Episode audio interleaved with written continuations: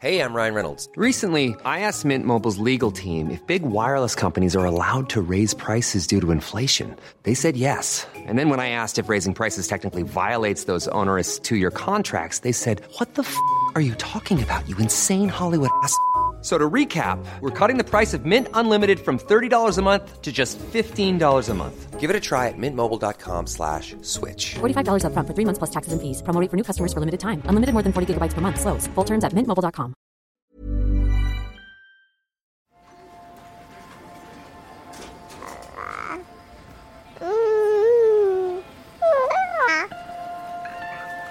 Au début, on ne pouvait pas concevoir notre vie sans enfant, donc c'était voilà, c'était euh, le seul objectif. Moi, ce qui m'a frustré, encore une fois, avec mon côté pragmatique, c'est de ne pas comprendre pourquoi ça ne fonctionnait pas. C'est important de pouvoir partager ce que, en tant qu'homme, en tant que femme, à son conjoint, à sa conjointe, ce que ça nous fait vivre en fait ce parcours de, de PMA. Ils ignoraient que ce serait aussi dur que ça, je pense. Ouais, ils doivent vivre un enfer. Pourquoi tu m'as jamais aimé? T'aimer Mais qui a dit que je dois t'aimer? C'est qu'il s'agit de déconstruire l'existant pour créer du nouveau.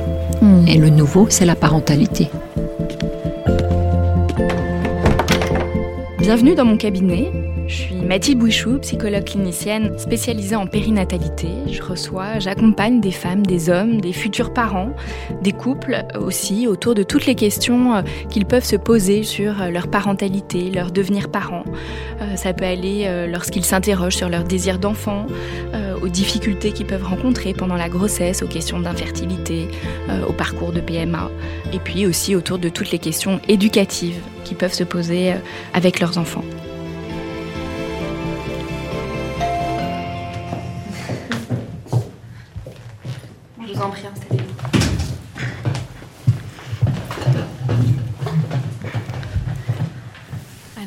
Julien, Mathilde, qu'est-ce qui vous amène aujourd'hui? Eh bien, on vient discuter avec vous de notre parcours pour euh, avoir des enfants. Mhm. Que s'est-il passé? C'était, ça a été un parcours euh, de environ 5 ans, euh, pendant lequel on a eu euh, plusieurs étapes de, de PMA Mhm. euh, qui euh, ont été euh, jalonnées de, euh, de, de toute une euh, plein d'émotions, de, de, de, couples, de futurs parents, de haut et de bas, et qui, je pense, nous ont fait grandir en tant que couple et, aborder des questions finalement qu'on se pose assez peu quand on n'est pas confronté à ce type de problématique. Hmm.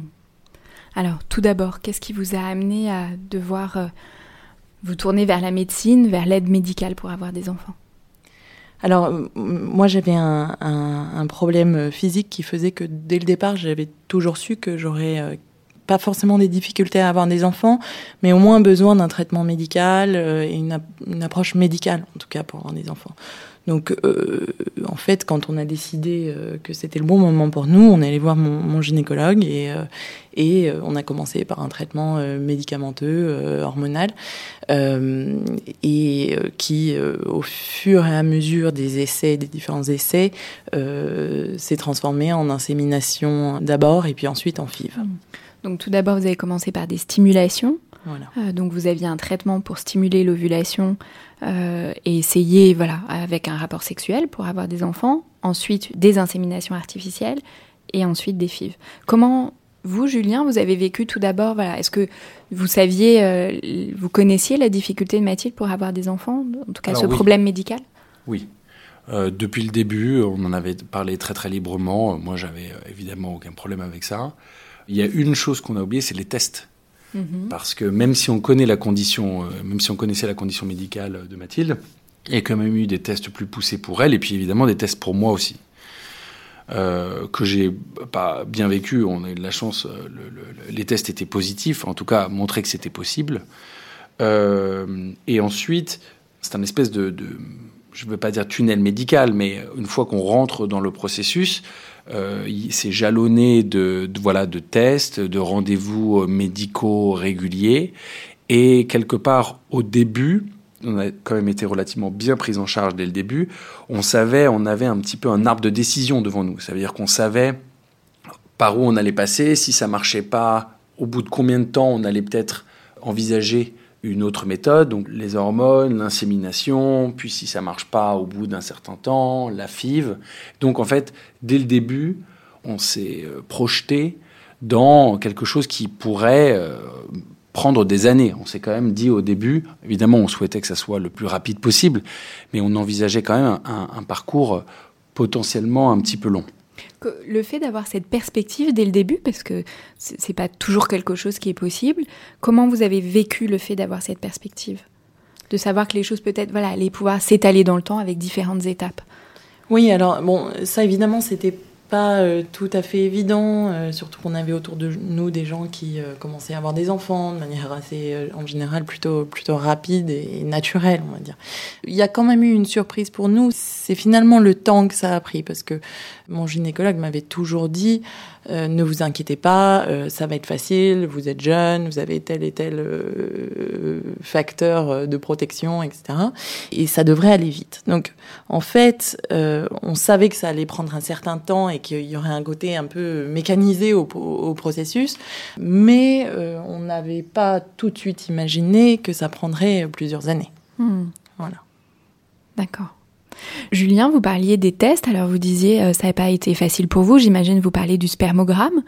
Comment vous l'avez vécu, euh, ce test-là? Bon, euh, moi, ça va, je, vais te dire, je me, je me, place toujours aussi en comparaison à tout ce que Mathilde a pu vivre, que ce soit au début, dans sa jeunesse même, quand on a découvert cette, cette condition, ce, ce, ce problème.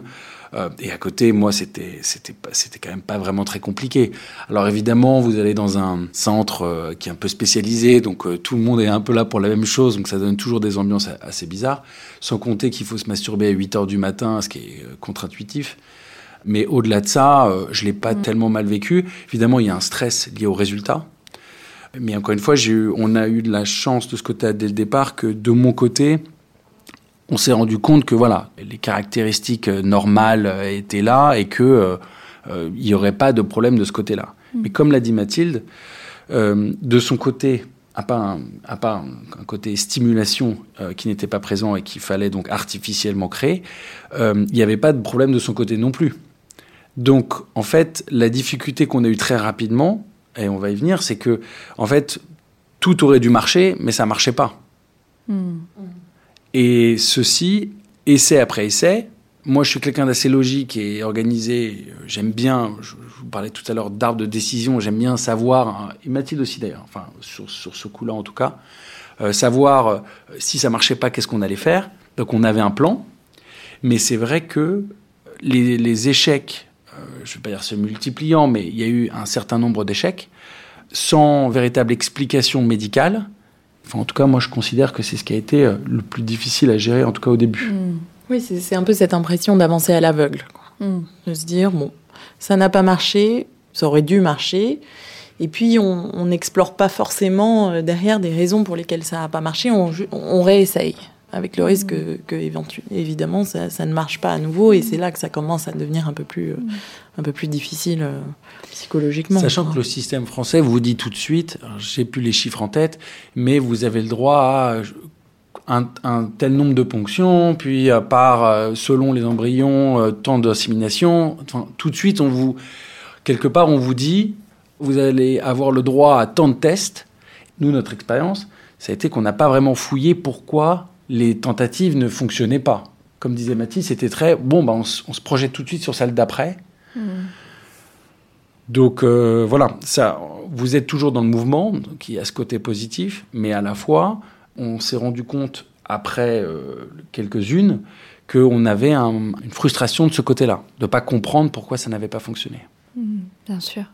Pour revenir sur les examens euh, médicaux, vous, Mathilde, est-ce que voilà, il y avait un problème euh, Julien nous expliquait d'ovulation, de, de mhm. défaillance de l'ovulation. Est-ce que vous avez dû passer des examens? Comment voilà, vous les avez vécus? Euh, oui, alors il y a eu plusieurs examens. Je dois vous avouer que, que je m'en rappelle plus très bien aujourd'hui, mhm. euh, mais je me rappelle qu'il y avait quelques examens, dont un qui était un petit peu un peu douloureux et, un peu invasif. Donc c'est mhm. toujours un peu choquant au début, surtout quand on a on est avant le, le, processus de FIV et qu'on n'est pas habitué, etc. Donc mm. ça, C'est un peu difficile. Après, euh, bon, on a rapidement les résultats et, et, et quand ils sont bons, euh, c'est plutôt rassurant et puis on passe à autre chose. Et c'est aussi une manière d'entrer dans le processus de FIV, c'est-à-dire qu'il va se passer pas mal de choses euh, médicalement qui sont invasives, euh, qui peuvent parfois nous surprendre, euh, qu'on préférerait ne pas avoir à vivre. Et pourtant, c'est ça aussi, ce parcours de PMA. Mhm. Bien sûr.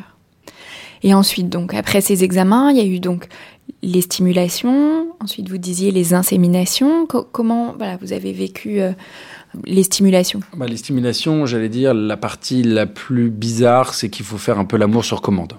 Puisqu'il y a une fenêtre et qu'il faut maximiser euh, les chances pendant la fenêtre. Donc, du coup, euh, c'est bah, un peu invasif dans la vie privée, euh, du coup, parce que, voilà, euh, on, se- on se- on calibre les fenêtres et il y a un côté un peu mécanique, même si on a, comme on a envie l'un de l'autre et qu'on a envie d'avoir des enfants, évidemment, on le fait, mais bon, ça, ça change quand même un petit peu les choses. Mais après, par rapport à l'insémination, où là vous allez en milieu hospitalier, enfin en clinique, voilà, bah, à la limite, euh, la stimulation, on est encore à la maison et on fait les choses comme on l'entend. Moi, je suis toujours allé avec Mathilde à la clinique. Quand on met le, le doigt là-dedans, on sent qu'après, ça va devenir un petit peu, euh, voilà, beaucoup plus médicalisé, quoi. Et encore moins naturel. Avant, c'est resté naturel, mais on avait une fenêtre où il fallait qu'on maximise les chances. Là, après, on n'a plus l'impression que c'est, euh, enfin, c'est plus nous qui sommes les acteurs principaux. Plus besoin de faire l'amour pour faire un bébé, quoi. Ouais. En gros. Mhm. Ouais. Et ça, Ça, euh, ça a changé quelque chose pour vous Pour chacun de vous? Peut-être à ce moment-là, c'était il y a quelques années maintenant, mais on n'en a pas vraiment parlé, je ne l'ai pas vraiment intellectualisé, mais je suis très vite passé à autre chose. Et en fait, euh, j'ai pas l'impression que ça ait changé grand-chose. Mhm. Pour vous, Mathilde? C'est pas évident parce que, euh, bien sûr, ça change quelque chose. On se dit que. Enfin, il y a quelque chose de magique quand on fait l'amour qui est. Après, on se dit, waouh, on a peut-être fait un bébé, quoi. Il y a Mhm. peut-être quelque chose qui, qui est né de cet amour-là, de cet acte d'amour-là. Pour moi, ça a changé quelque chose, mais on était tellement euh, concentrés sur notre objectif d'avoir des enfants que, bon, on passe, on passe à autre chose. On n'y pense pas trop, quoi. Ça n'a pas eu énormément euh, d'impact finalement sur notre vie sexuelle, le fait de plus avoir besoin de faire l'amour pour avoir un enfant, parce que par ailleurs, les stimulations euh, hormonales, euh, ben, en tout cas chez moi, ont créé une libido assez, assez importante, quoi. En tout cas, je- voilà, donc, donc on a eu une vie sexuelle finalement très épanouie pendant tout ce parcours de, de FIV. Mhm. Et après les inséminations, comment vous avez pu vivre euh, Il y en a eu déjà combien d'inséminations? Euh, je crois qu'il y en a eu six. Est-ce que vous vous souvenez, voilà, ce que vous pouviez ressentir au moment, voilà, de l'insémination, quand vous alliez, voilà, à la clinique? Bah, de l'espoir. Au début, on ne pouvait pas concevoir notre vie sans enfant, donc c'était voilà, c'était euh, le seul objectif. Euh, en revanche, on a eu des attitudes différentes pendant le, parcours et euh, Julien a tendance à être assez pragmatique, à aller de l'avant, à être très positif, à toujours penser que ça va marcher. Et, moi, de l'autre côté, j'étais un petit peu, alors j'allais de l'avant et vraiment je, voulais avancer. J'étais aussi pragmatique finalement, mais moi j'étais beaucoup moins positive. J'étais beaucoup plus pessimiste.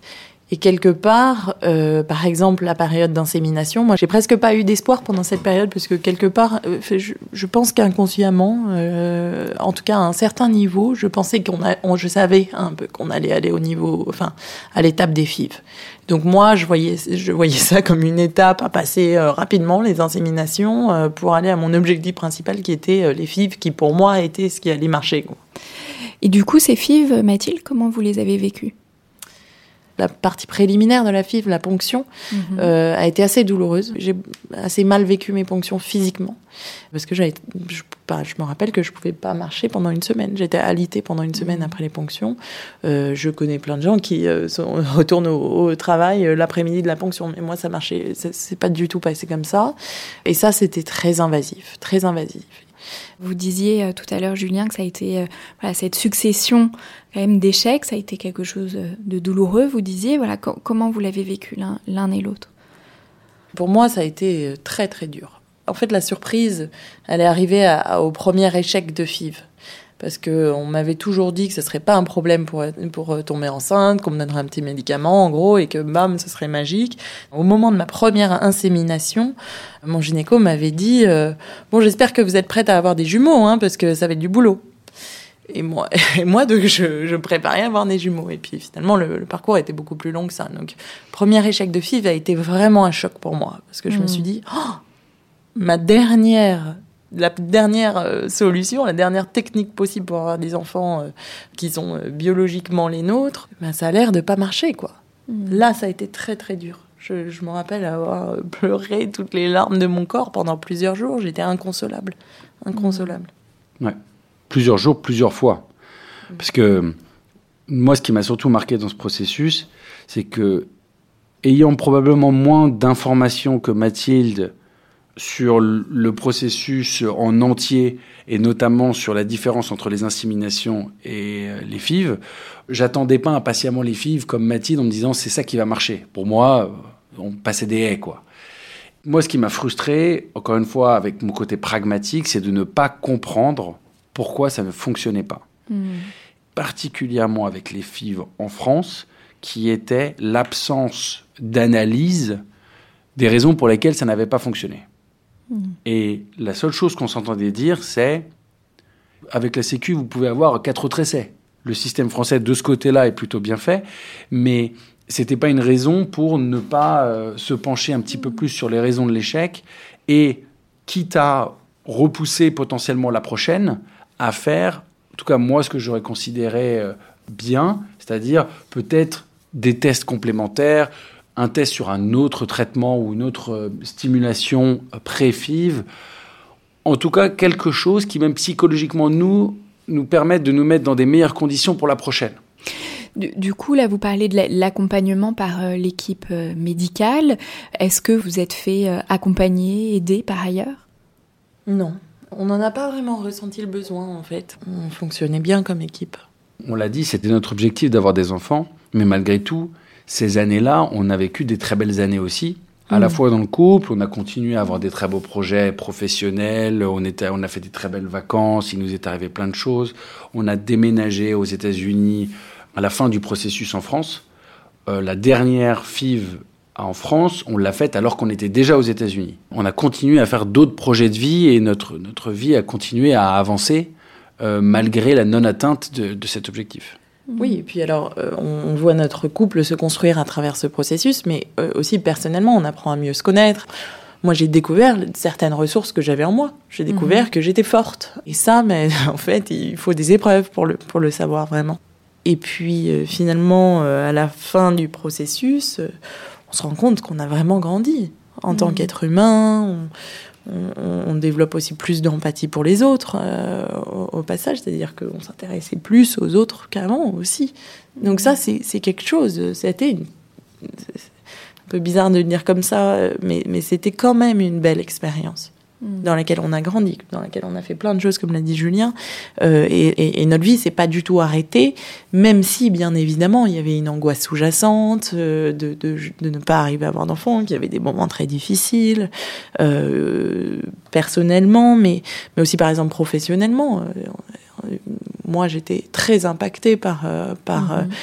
par les, les stimulations euh, avoir euh, mes piqûres au frigidaire du bureau, euh, à devoir sortir d'une réunion à 18 heures pile tous les jours pour aller se faire une piqûre, retourner en réunion et puis avoir des humeurs qui sont extrêmement instables. je me rappelle de, phases de, quasi manie quoi où j'avais pas envie de dormir j'avais envie de vivre ma vie j'étais hyper intense quoi euh, et d'autres phases très déprimées je, je savais presque pas pourquoi hein. donc mmh. donc ça c'était ça a quand même beaucoup impacté notre vie et moi ma vie professionnelle aussi ça ça a été j'ai trouvé ça assez dur de de maintenir une stabilité dans la vie professionnelle qu'est-ce qui s'est passé ensuite voilà, vous disiez, vous êtes parti vivre aux États-Unis, donc vous avez continué ce parcours aux États-Unis? On a laissé passer un peu de temps entre la dernière tentative en France et celle aux États-Unis. On a fait un an de pause. Et comment s'est passée du coup cette tentative à San Francisco? Je vous parlais tout à l'heure de, de, de, notre frustration par rapport à l'absence de tests après les échecs. Là, on a, on a rencontré une, une médecin qui était spécialisée dans ce genre de problématiques et qui a récupéré le dossier de France et qui a vu des manques dans les tests, justement, et qui a tout de suite vu qu'il fallait absolument limiter le nombre d'essais. Que, vu notre parcours, le temps que ça avait pris, le nombre d'essais, qu'il fallait vraiment maximiser avoir toutes les chances de notre côté pour le, la prochaine tentative. Oui, d'ailleurs, la première chose qu'elle nous a dit, c'est je veux pas vous faire vivre un autre échec. Donc on va tout faire pour que ça n'arrive pas. Et on a eu six mois de, de tests, on va dire, euh, avant de faire la FIV, dans laquelle, en gros, elle essayait tous les paramètres du protocole de FIV. Et donc, elle essayait différents taux d'hormones, différentes, et elle voyait comment mon corps réagissait à ça. Et donc, elle a dit, moi, je veux, quand je vous fais une FIV, je connaisse votre, votre corps par cœur, euh, et je sais comment il va réagir. Et en fait, c'est que quand elle s'est sentie prête à faire la FIV, la gynéco, qu'on l'a faite. On a fait une ponction, on devait faire la FIV juste après, elle a dit non, je le sens pas. Il, manque, euh, il manque, je sais plus si c'était des informations, mais je le sens pas. On congèle les embryons et on attend. on laisse un cycle. On l'a fait. Moi, j'étais un peu déçue. D'ailleurs, je me rappelle, euh, c'était un peu difficile en fait de, mm. voir que le protocole est, bouleversé en fait. Et donc finalement, donc on, a on a fait une FIV deux mois après la ponction. C'est-à-dire qu'il y a eu le transfert des embryons deux mois après la, ponction. Voilà, exactement. exactement. Et qu'est-ce qui s'est passé ensuite? Ben, On y est arrivé. Mhm. On y est arrivé, la, la FIV a fonctionné. Avec euh, une dernière euh, mini descente aux enfers où, pour le coup, Mathilde a pensé que ça n'avait pas marché. Oui, j'y croyais plus en fait. Euh, j'y croyais plus. Donc, mais là, en plus, physiquement, tu as pensé que ça n'avait pas marché. C'est-à-dire qu'on a eu euh, une semaine avant qu'on ait les résultats euh, et qu'on sache que ça ait marché, on a eu une soirée horrible où, je me souviens encore, on était au restaurant et, et on, voilà, Mathilde a fondu en larmes en disant je, je le sens, ça n'a pas, ça n'a pas fonctionné, etc. Donc on il y a eu un, juste avant le moment positif, il y a eu de nouveau une très très grosse déception à gérer. C'est comme si on avait eu besoin de, d'extérioriser une dernière déception avant de vivre euh, le grand bonheur euh, quelques jours après, même pas une semaine après. À, quel moment vous avez eu la certitude euh, que les enfants allaient arriver? Je l'ai jamais eu cette certitude. Au bout de six mois de grossesse, je me suis dit bon, il y a une possibilité que ça marche. Et puis finalement, j'ai euh, accouché un mois plus tard. Mmh. Euh, et là, bon, j'étais face à cette réalité d'avoir deux enfants. Voilà, sachant qu'on a eu des jumeaux. Ça nous allait très bien. C'était une stratégie qui avait été décidée avec euh, la gynéco. Mais ce que ça rajoute, la spécificité en plus, c'est qu'ils arrivent souvent plus tôt. Il y a en plus un stress sur le fait qu'ils n'arrivent pas trop tôt. Mmh. Oui, une grossesse gémellaire, c'est médicalement aussi un peu plus compliqué. Ouais. Tout à fait. Mm. Ouais. C'est complètement tombé à leur naissance. C'est-à-dire qu'après, j'ai pas du tout été une mère angoissée. Ça n'a pas du tout impacté ma, ma, mon attitude de mère. Merci euh, à tous les deux, Mathilde et Julien. Ce que je vous propose maintenant, c'est qu'on rejoigne notre expert Benoît Caillol. D'accord.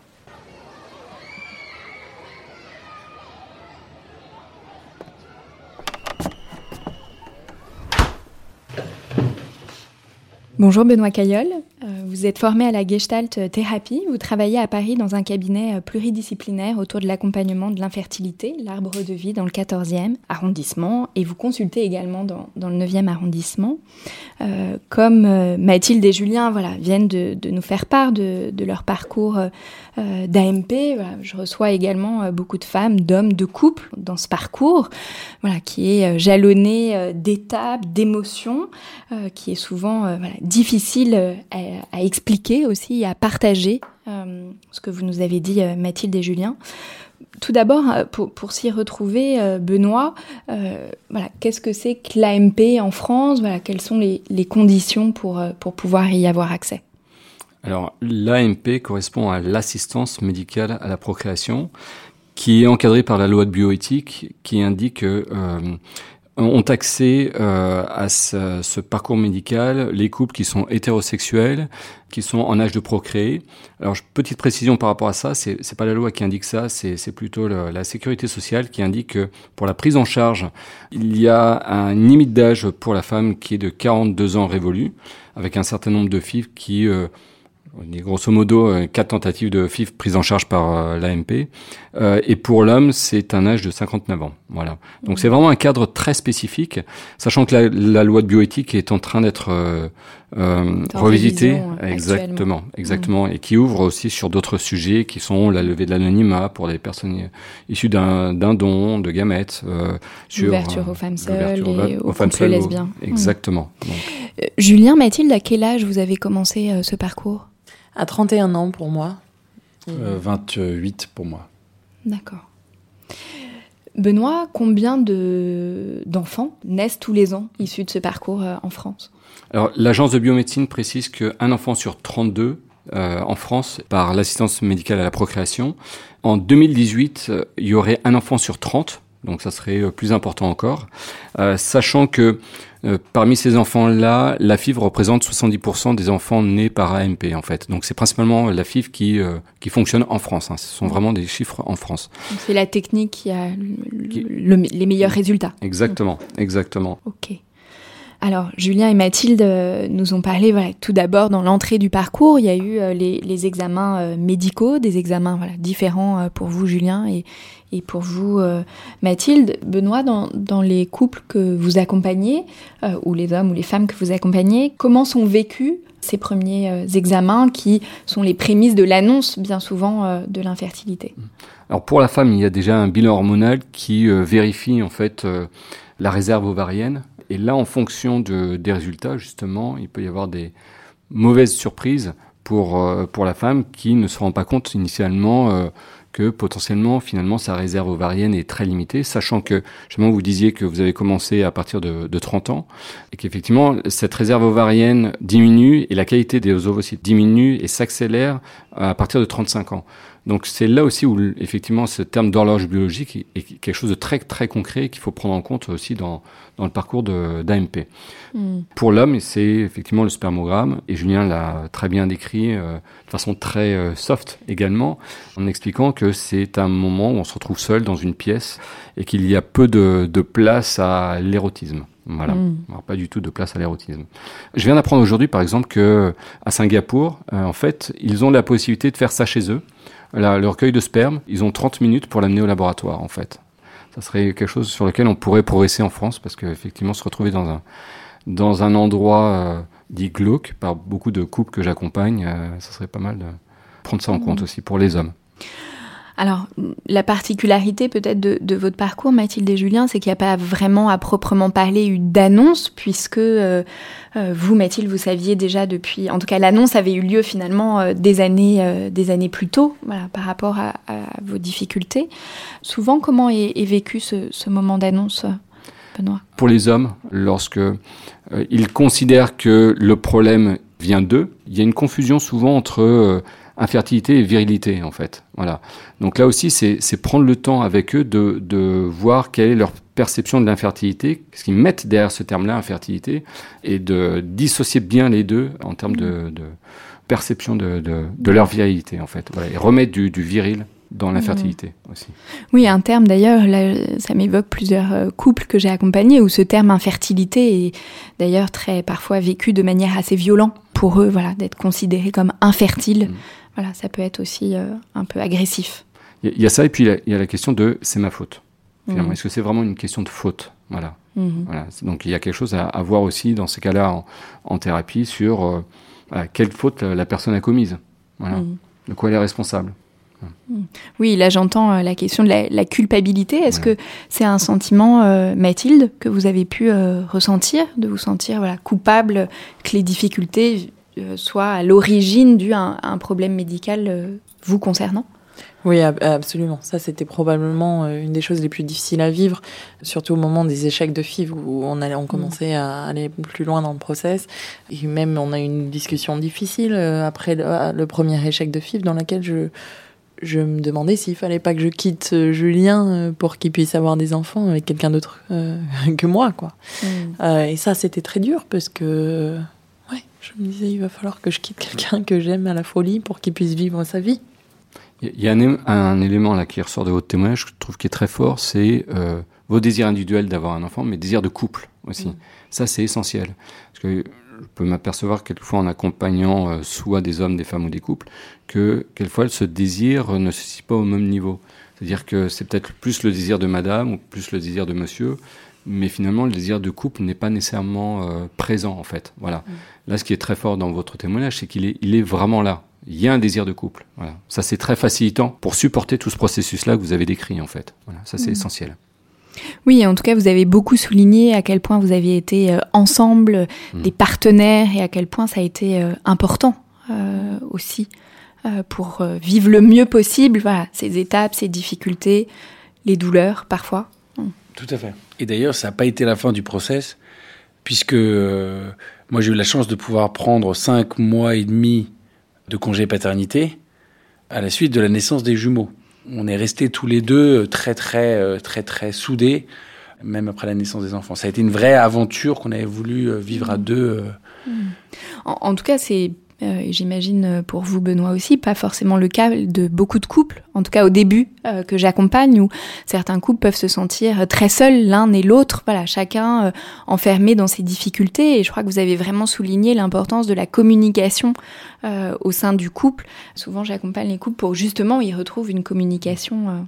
Euh, Derrière le terme communication, moi j'entends aussi partage de ce que chacun vit en fait dans ce parcours-là. C'est, important de, de pouvoir partager ce que, en tant qu'homme, en tant que femme, et partager à l'autre déjà, à son conjoint, à sa conjointe, ce que ce que ça nous fait vivre en fait ce parcours de, de PMA. Voilà. Surtout, j'invite vraiment les, les, les hommes, les femmes et les couples à, euh, à être attentifs à ça, à partager, au moins en tout cas dans cette entité de, de couple. Voilà. Après, la question de est-ce qu'on on en parle à notre environnement familial, amical, ça c'est autre chose, mais déjà au sein du couple, pouvoir être en contact avec ses propres émotions, les verbaliser, oser pleurer, vous avez dit ça tout à l'heure, c'est c'est important ça de ne pas retenir ses émotions. d'accepter d'être traversé par celle-ci, voilà, que ça soit parfois l'espoir, que ça soit parfois le désespoir, mais que ça traverse et puis que finalement, vous disiez Mathilde, ça s'arrête, voilà. Euh, je pleurais pendant quatre jours et puis après, finalement, voilà, il y avait autre chose qui, qui reprenait euh, le dessus. Vous nous avez bien décrit finalement euh, euh, les différentes techniques euh, médicales auxquelles vous avez eu recours, les, stimulations, les inséminations, les, les FIV, tout finalement le, parcours du protocole. Alors j'ai beaucoup entendu, vous avez beaucoup souligné, Julien, l'importance pour vous d'avoir un plan, voilà, un plan d'action et d'un plan d'action à long terme, voilà, de savoir, euh, je sais pas, Benoît, c'est quelque chose que vous retrouvez dans, dans les couples que, que vous accompagnez, peut-être l'importance d'avoir une visibilité. Pas systématiquement. Mhm. En, en fait, euh, là, c'est ce qui est intéressant, c'est que vous avez décrit votre manière de vivre ce processus-là. Donc, votre besoin, c'était d'avoir cette visibilité-là. Il y en a d'autres, c'est j'ai besoin de le vivre étape après étape. Voilà. Et je, je, je ne sais pas où on va, peu importe, mais j'ai besoin de d'être en capacité de le supporter étape après étape. Donc là, ce qui est important, c'est de, de voir comment chaque couple est en contact avec ses propres besoins pour mettre en place la manière dont il va bien euh, supporter ce processus-là, en fait.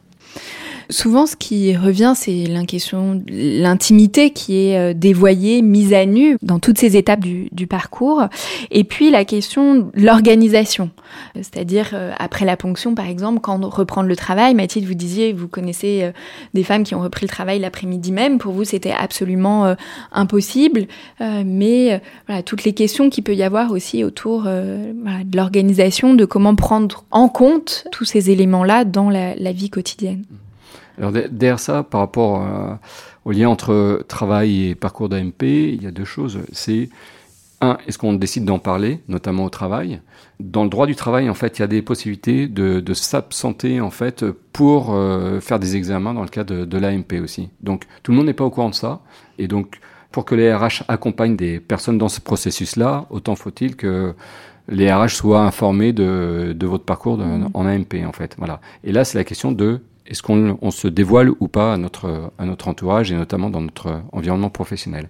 Donc là, c'est une question qui est à, à peser en fonction aussi de l'impact que ça peut avoir aussi vis-à-vis de son manager, etc. Heureusement, il y a des managers qui sont très soutenants dans ce parcours-là, d'autres beaucoup moins. Je connais une personne qui clairement prenait, euh, euh, se mettait en arrêt de travail une demi-journée pour, euh, ou prenait des, un jour de congé pour faire ses examens. Voilà. Mm. Oui, moi j'ai énormément de patients en effet qui prennent des jours de congé alors mm. que légalement ils pourraient avoir accès à, en tout cas prendre ce temps sur leur temps de travail. C'est ça. Mm. Effectivement, en tout cas, c'est un, un, parcours très normé, où il y a, il y a vraiment un protocole avec des, des dates. Euh, voilà, Mathilde l'a dit, il faut se, faut se piquer à 18 heures tous les jours, c'est très précis, il faut respecter ce, ce parcours-là, ce protocole-là. C'est vraiment toujours présent dans l'air, en fait. Et c'est ça qui aussi met une forme de pression euh, indirectement aussi euh, pour chaque membre du couple. Dans ces temps-là, Mathilde, Julien, vous avez eu l'impression que ça prenait toute la place?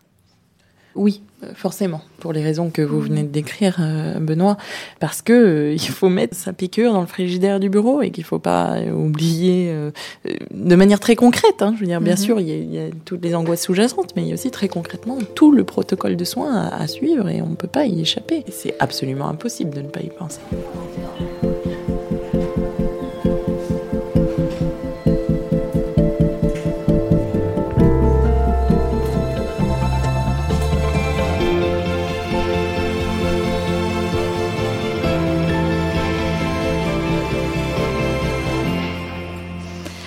Pour revenir sur euh, le, moment euh, du transfert, euh, voilà, qui souvent il y a un moment décrit comme un peu particulier. Alors vous disiez, Julien, voilà, que c'était un moment de beaucoup, beaucoup d'espoir pour vous.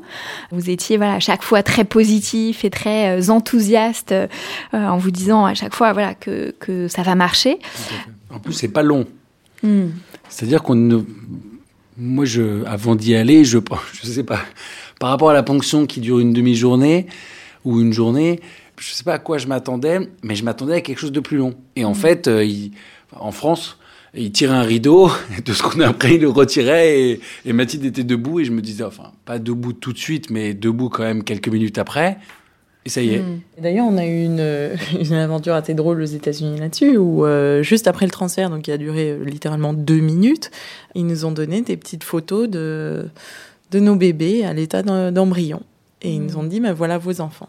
Donc euh, ça, ça a été aussi euh, un hmm. gros choc. Oui, en tout cas, là, vous dites l'importance de euh, prendre conscience, voilà, vraiment qu'il se passe des choses. Vous le savez, voilà, toute la conception est disséquée, mais l'importance à ce moment-là aussi, voilà, de pouvoir accueillir ce qui est en train de, de se passer. Je, rebondirai sur euh, ce que vous venez de dire là, justement, sur l'espoir euh, que vous mettez en voyant la, photo, justement. Vous avez dit au tout début en France, votre gynéco disait, bah, normalement, ça devrait fonctionner, euh, voilà, il ne devrait pas y avoir de, soucis, et finalement, vous, vous, avez eu un parcours quand même assez long. Là aussi, c'est toute la difficulté quand le corps médical vous donne de l'espoir et que déjà soi-même, quand on est dans ce parcours-là, on met tout notre espoir dans le corps médical, enfin une grosse partie en tout cas, c'est toute la difficulté de réussir quand même à se projeter parce que si on ne se projette pas, ben, finalement, c'est qu'on n'a pas cet élan vital aussi d'y croire, donc c'est important d'y croire. Mais pour autant, c'est ce dosage entre j'y crois, mais je suis attentif à pas mettre trop trop d'espoir non plus parce qu'effectivement, Julien parlait de l'échec tout à l'heure. L'échec est d'autant plus euh, difficile à supporter lorsque quand on a mis énormément, énormément d'espoir dans une tentative, en fait. Voilà.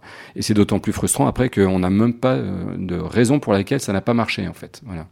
Donc euh, c'est ce dosage qui est pas facile, je trouve aussi à, gérer euh, pour les couples entre cet espoir-là, mais pas trop trop d'espoir aussi. Voilà. Pour trouver un, équilibre qui soit acceptable pour chacun. oui, on se protège. Dans les, dans les facteurs psychologiques de gestion de, de l'échec, je le disais tout à l'heure, mais ne pas hésiter à, euh, pas besoin de déménager aux États-Unis, mais à changer de médecin ou changer de clinique si on se sent plus, je vais pas dire euh, en confiance, mais si jamais on sent que commence à avoir des vibrations négatives et que on se sent euh, stressé avant même d'y arriver, il y a un vrai facteur psychologique. C'est peut-être un moment où se poser des questions, de changer, de changer de mmh. médecin, de faire une pause euh, dans le processus d'envisager une autre clinique ou un autre médecin ou un autre protocole. Oui, et d'ailleurs, je, relève rapidement ce que, ce que tu dis sur il y a un facteur psychologique. Ça, c'est. C'est alors euh, c'est euh, on n'a pas je crois de beaucoup d'éléments médicaux qui nous permettent d'évaluer le, le, facteur psychologique mais c'est quelque chose d'extrêmement culpabilisant c'est-à-dire que tout le monde dit ah mais c'est parce que t'es pas bien dans ta vie ou que t'es t'es pas heureuse dans ton job ou je sais pas. Ils vont ils vont trouver l'entourage va trouver plein de raisons qui expliquent que parce que euh, on n'est pas bien dans telle ou telle sphère de notre vie, c'est pour ça que ça ne marche pas.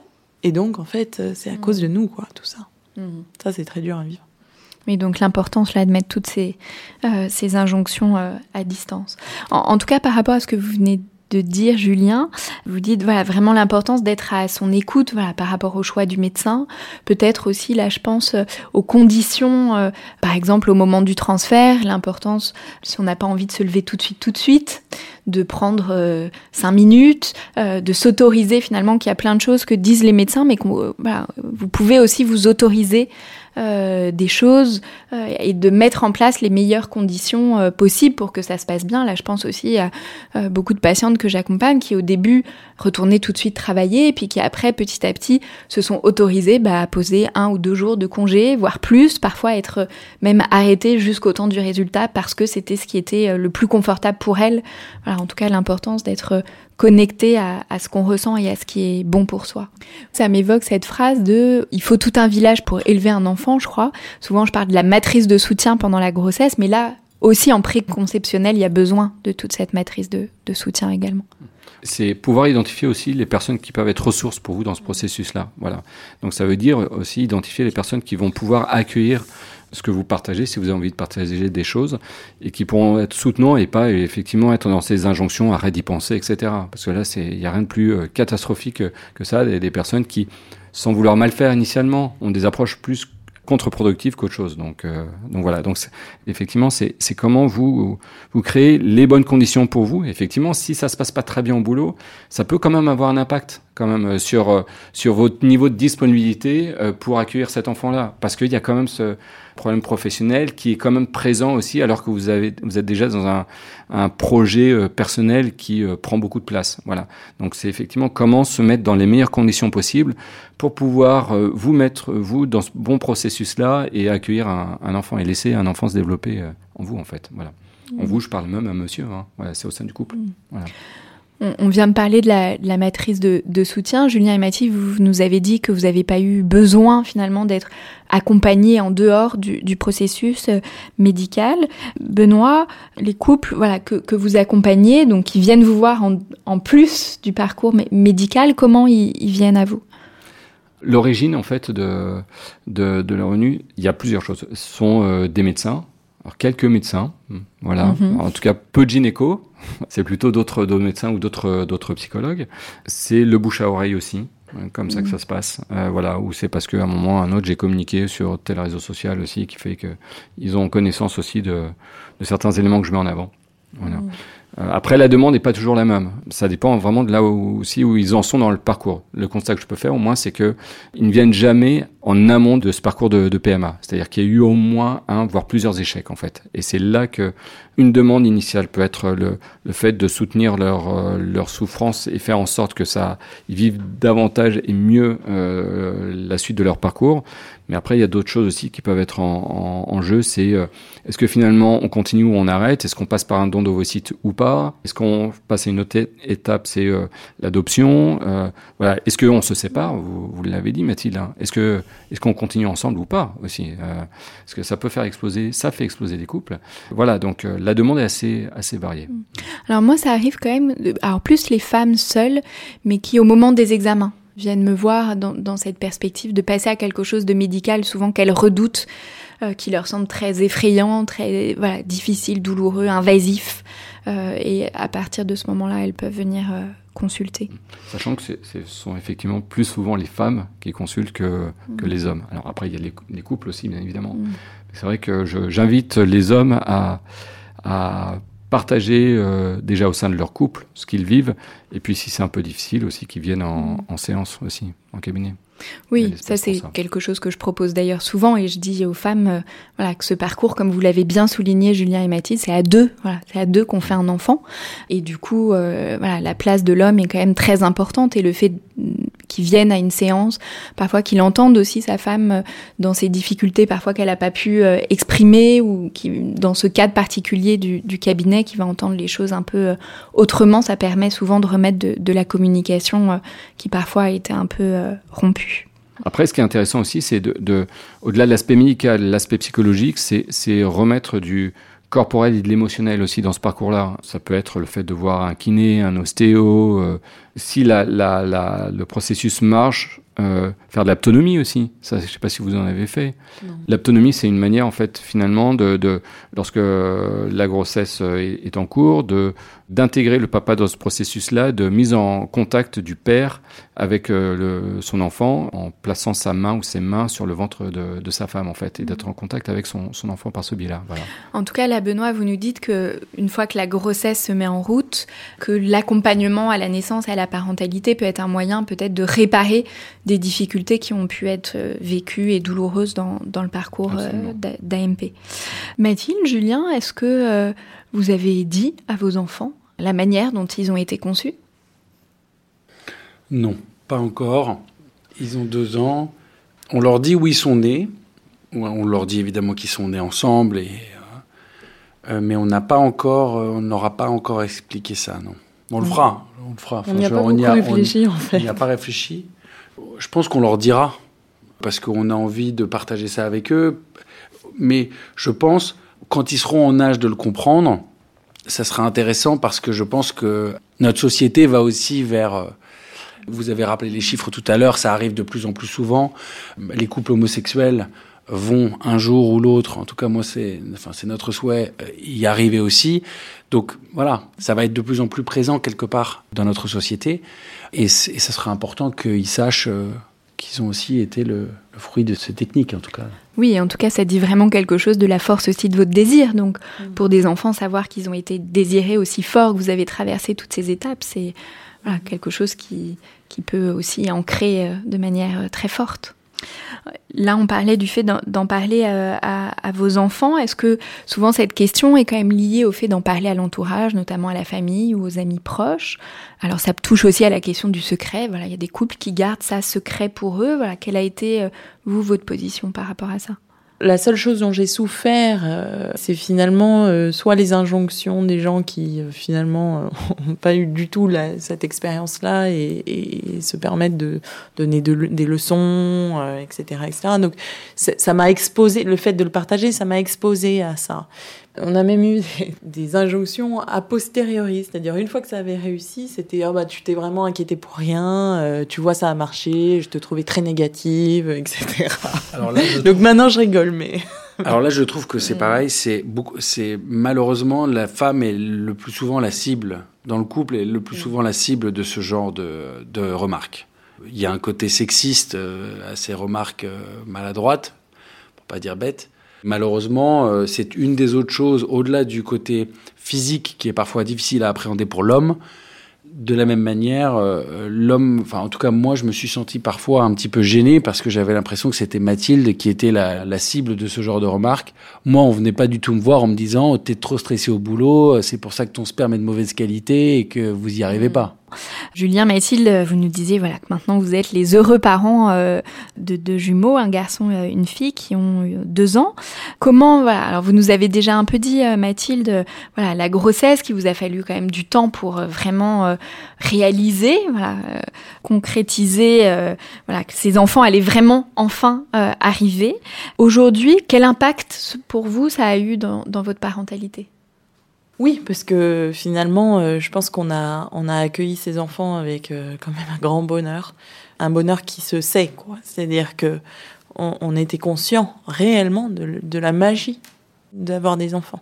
Et ça, ça nous a donné une sacrée énergie qui nous a permis de tenir euh, les tunnels des premiers mois finalement, ça a été assez positif. Et, et cette angoisse de la grossesse, je l'ai pas du tout gardée, comme je vous le disais, mmh. euh, euh, en tant que parent. Et puis, par ailleurs, moi, dans ma vie, ça m'a montré qu'en fait, euh, je pouvais y arriver. Bon, en tout cas, on, on, a vu avec votre témoignage, Mathilde et Julien, voilà, qu'avoir des enfants avec l'aide médicale, c'est quand même jamais anodin, tant individuellement que pour le couple, que pour l'enfant ou les enfants euh, euh, à venir, que voilà, c'est tout un processus euh, jalonné d'étapes, d'ascenseurs émotionnels, voilà, qui chahutent en tout cas beaucoup d'émotions qui peuvent être très bouleversantes. On a pu voir avec vous, Benoît, l'importance voilà, dans tout ce parcours de prendre soin de soi, de se faire accompagner si besoin, voilà, de pas rester seul. Et puis, pour faire un enfant, faut être plusieurs, en couple, et puis pas hésiter à mobiliser des ressources, une matrice tout autour, tout autour de soi. Souvent, je recommande des lectures à mes patients, euh, Mathilde ou voilà, Mathilde, Julien. Est-ce que vous avez euh, lu quelque chose qui vous a aidé ou une vidéo ou un conseil peut-être euh, à donner euh, aux parents, aux futurs parents qui nous écoutent? On n'a rien lu. on n'a pas du tout lu de livre. Mais par contre, on a, c'est ce que vous disiez avant, hein, mais on a beaucoup parlé. On a Mm. parlé énormément entre nous. Benoît? Alors, il y a, il y a plusieurs livres alors, qui sont en ligne justement sur le site de l'Arbre de Vie. Mhm. Euh, il y a toute une série de livres. Il y a un, un livre qui s'appelle Les verrous inconscients de l'infertilité, qui est très accessible, écrit par à la fois une journaliste et une psychanalyste, et qui connaît très bien ce sujet de, de l'AMP, et qui décrit justement à la fois tout ce processus euh, que vous avez décrit là, euh, et en même temps toutes les autres questions que ça soulève en lien avec des problématiques individuelles psychologiques en fait. Voilà. Mm. Merci euh, beaucoup Mathilde et Julien pour votre euh, témoignage Euh, et puis merci beaucoup à vous Benoît. Je rappelle que vous êtes formé à la Gestalt thérapie, spécialisé dans l'accompagnement de l'infertilité que vous exercez à Paris dans le 9e et le 14e arrondissement. Merci beaucoup à vous trois. Merci. Merci.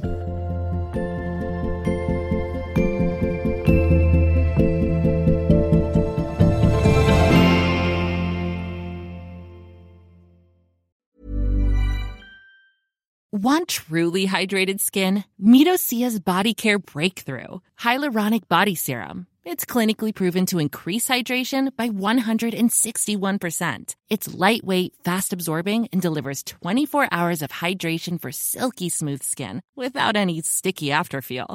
Treat your skin to clean, vegan skincare from Osea. Get 10% off your first order with code SUMMER at OseaMalibu.com. That's O S E A Malibu.com code SUMMER.